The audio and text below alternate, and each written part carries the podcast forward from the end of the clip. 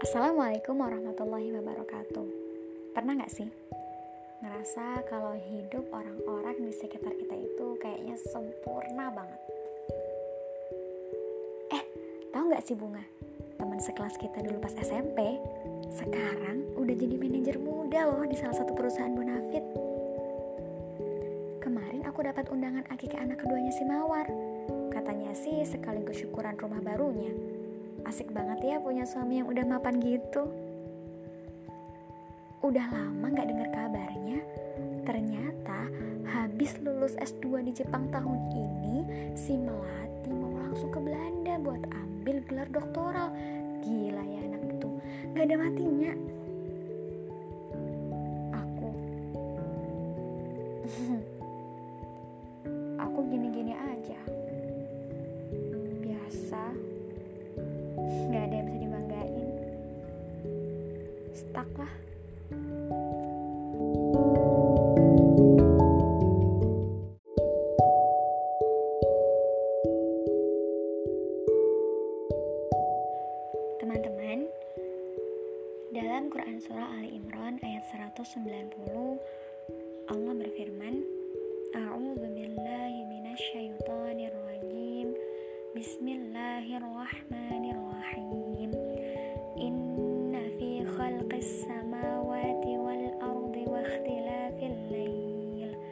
Wa ikhtilafil layli wan nahari la ayatin li ulil albab Yang artinya Sesungguhnya dalam penciptaan langit dan bumi dan pergantian malam dan siang terdapat tanda-tanda kebesaran Allah bagi orang yang berakal. Di ayat 190 ini, Allah mengenalkan kepada kita tentang orang yang berakal. Tinggal kita bertanya, kita termasuk orang yang berakal atau yang tidak berakal? Untuk tahu jawabannya, coba kita cek ya di ayat 191.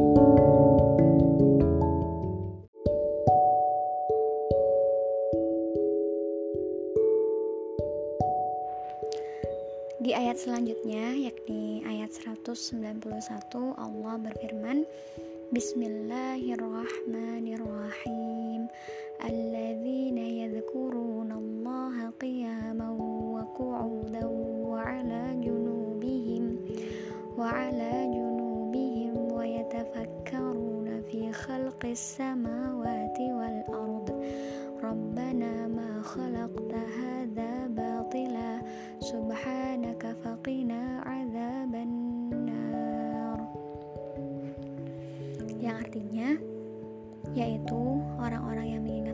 sambil berdiri, duduk atau dalam keadaan berbaring.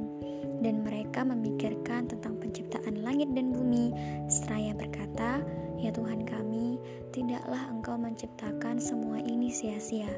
Maha suci engkau lindungilah kami dari azab neraka. Nah, di sini Allah menyampaikan bahwa ciri orang yang berakal adalah mereka yang memahami bahwa Allah menciptakan langit dan bumi beserta isinya yang termasuk manusia di dalamnya tidaklah sia-sia. Jadi, kalau kita berpikir hidup kita sia-sia, kesimpulannya apa kira-kira? Ya, berarti kita termasuk orang yang tidak berakal dong. Atau lebih tepatnya, tidak menggunakan akal yang telah Allah karuniakan kepada kita. Teman-teman, jika Allah saja yang menciptakan kita, yang menghadirkan ruh dalam jasad kita, yang memberikan kita rizki setiap harinya, memerintahkan kita untuk tidak menganggap diri kita sia-sia, lantas siapa diri kita yang dengan sombong menganggap diri ini yang mana merupakan ciptaan Allah sebagai ciptaan yang sia-sia? Na'udzubillah. Teman-teman,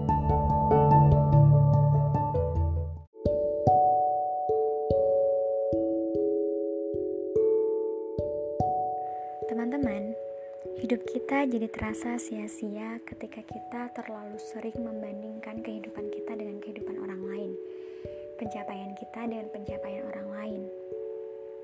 Padahal kita sebenarnya tidak perlu memaksakan diri untuk bertanding di track orang lain. Teman-teman tahu, dalam sebuah pertandingan, keadaan orang-orang di dalamnya atau para pesertanya itu sudah disetting untuk sepadan, untuk setara. Dalam karate misalnya, dua orang yang bertanding harus memiliki bobot yang sepadan. Seorang karateka yang berbobot 30 kg tidak akan mungkin disandingkan atau dipaksa untuk bertanding atau mendapatkan lawan tanding yang dia itu berbobot 50 kg. Karena apa? Karena nggak sepadan.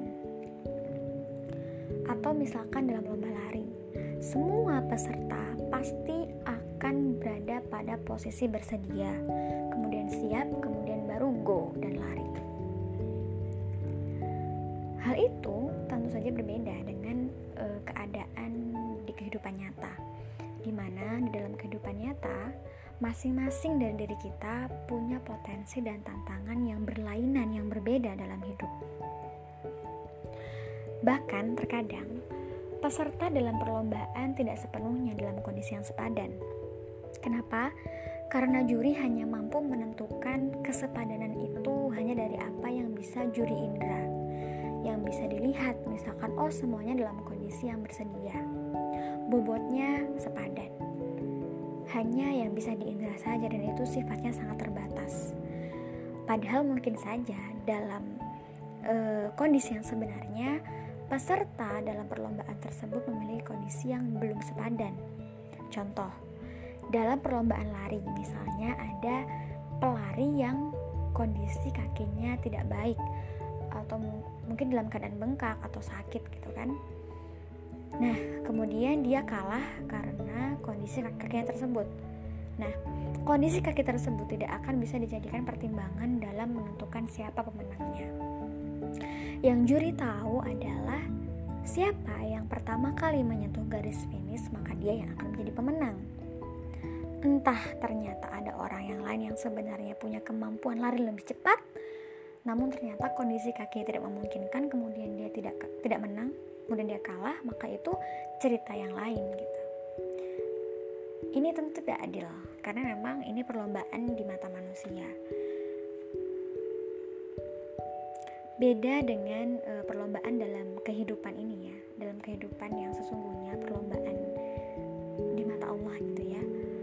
Allah sebagai hakim atau juri kalau dalam perlombaan dalam menentukan pemenang berarti berarti yang berhak masuk surga gitu kan ya pemenang kita jadi pemenang itu kan ketika kita berhasil masuk surga nah Allah mempertimbangkan seluruh aspek yang adil seadil-adilnya Kok bisa?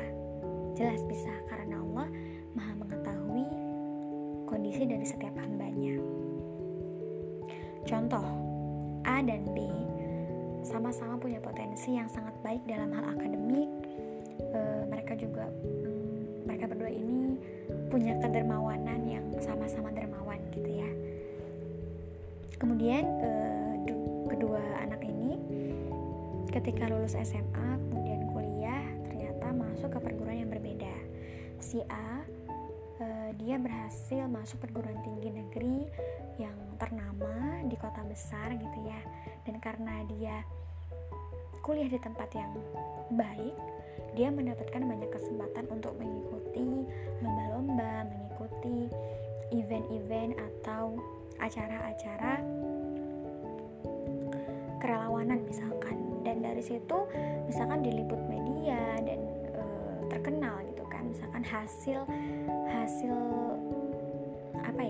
ya hasil dia dan kelompoknya misalkan uh, mendermakan diri misalkan membuat program gitu berhasil dan mungkin diliput dalam satu media tertentu nah sedangkan si B yang kemudian dia itu kuliahnya di tempat yang biasa saja di perguruan yang biasa saja di daerahnya dia tidak bisa mendapatkan kesempatan seperti yang A dapatkan. Mungkin di mata manusia gitu ya, kedudukan A ini mungkin lebih tinggi gitu kan. Dia mungkin banyak dipuji, dia mungkin uh, disanjung gitu kan.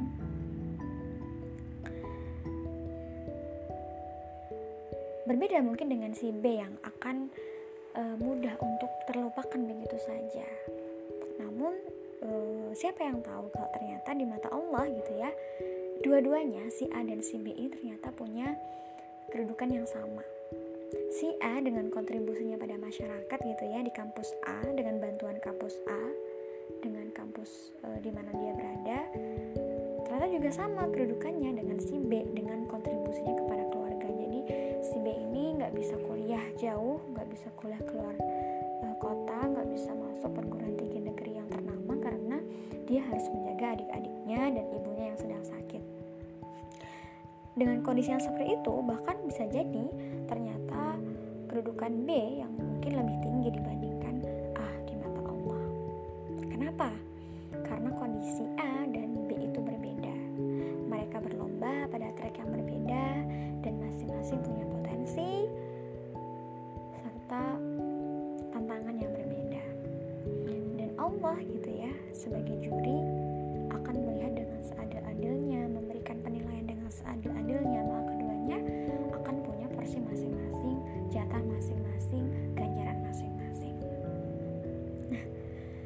dari sini kita dapat insight ya. Insight bahwa memang nggak perlu memaksakan kondisi kita untuk dibandingkan dengan kondisi orang lain karena sudah pasti berbeda. Maka dari sana cukuplah gitu kan ya. Cukuplah kelalaian kemalasan dan kebodohan diri saja yang menjadi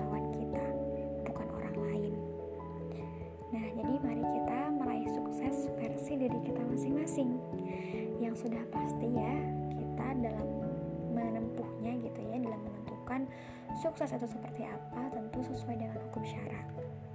Nah tinggal kita yang bertanya sudah seoptimal apa kita dalam e, berusaha? Sudah sejauh mana kita mau optimalkan potensi yang telah kita miliki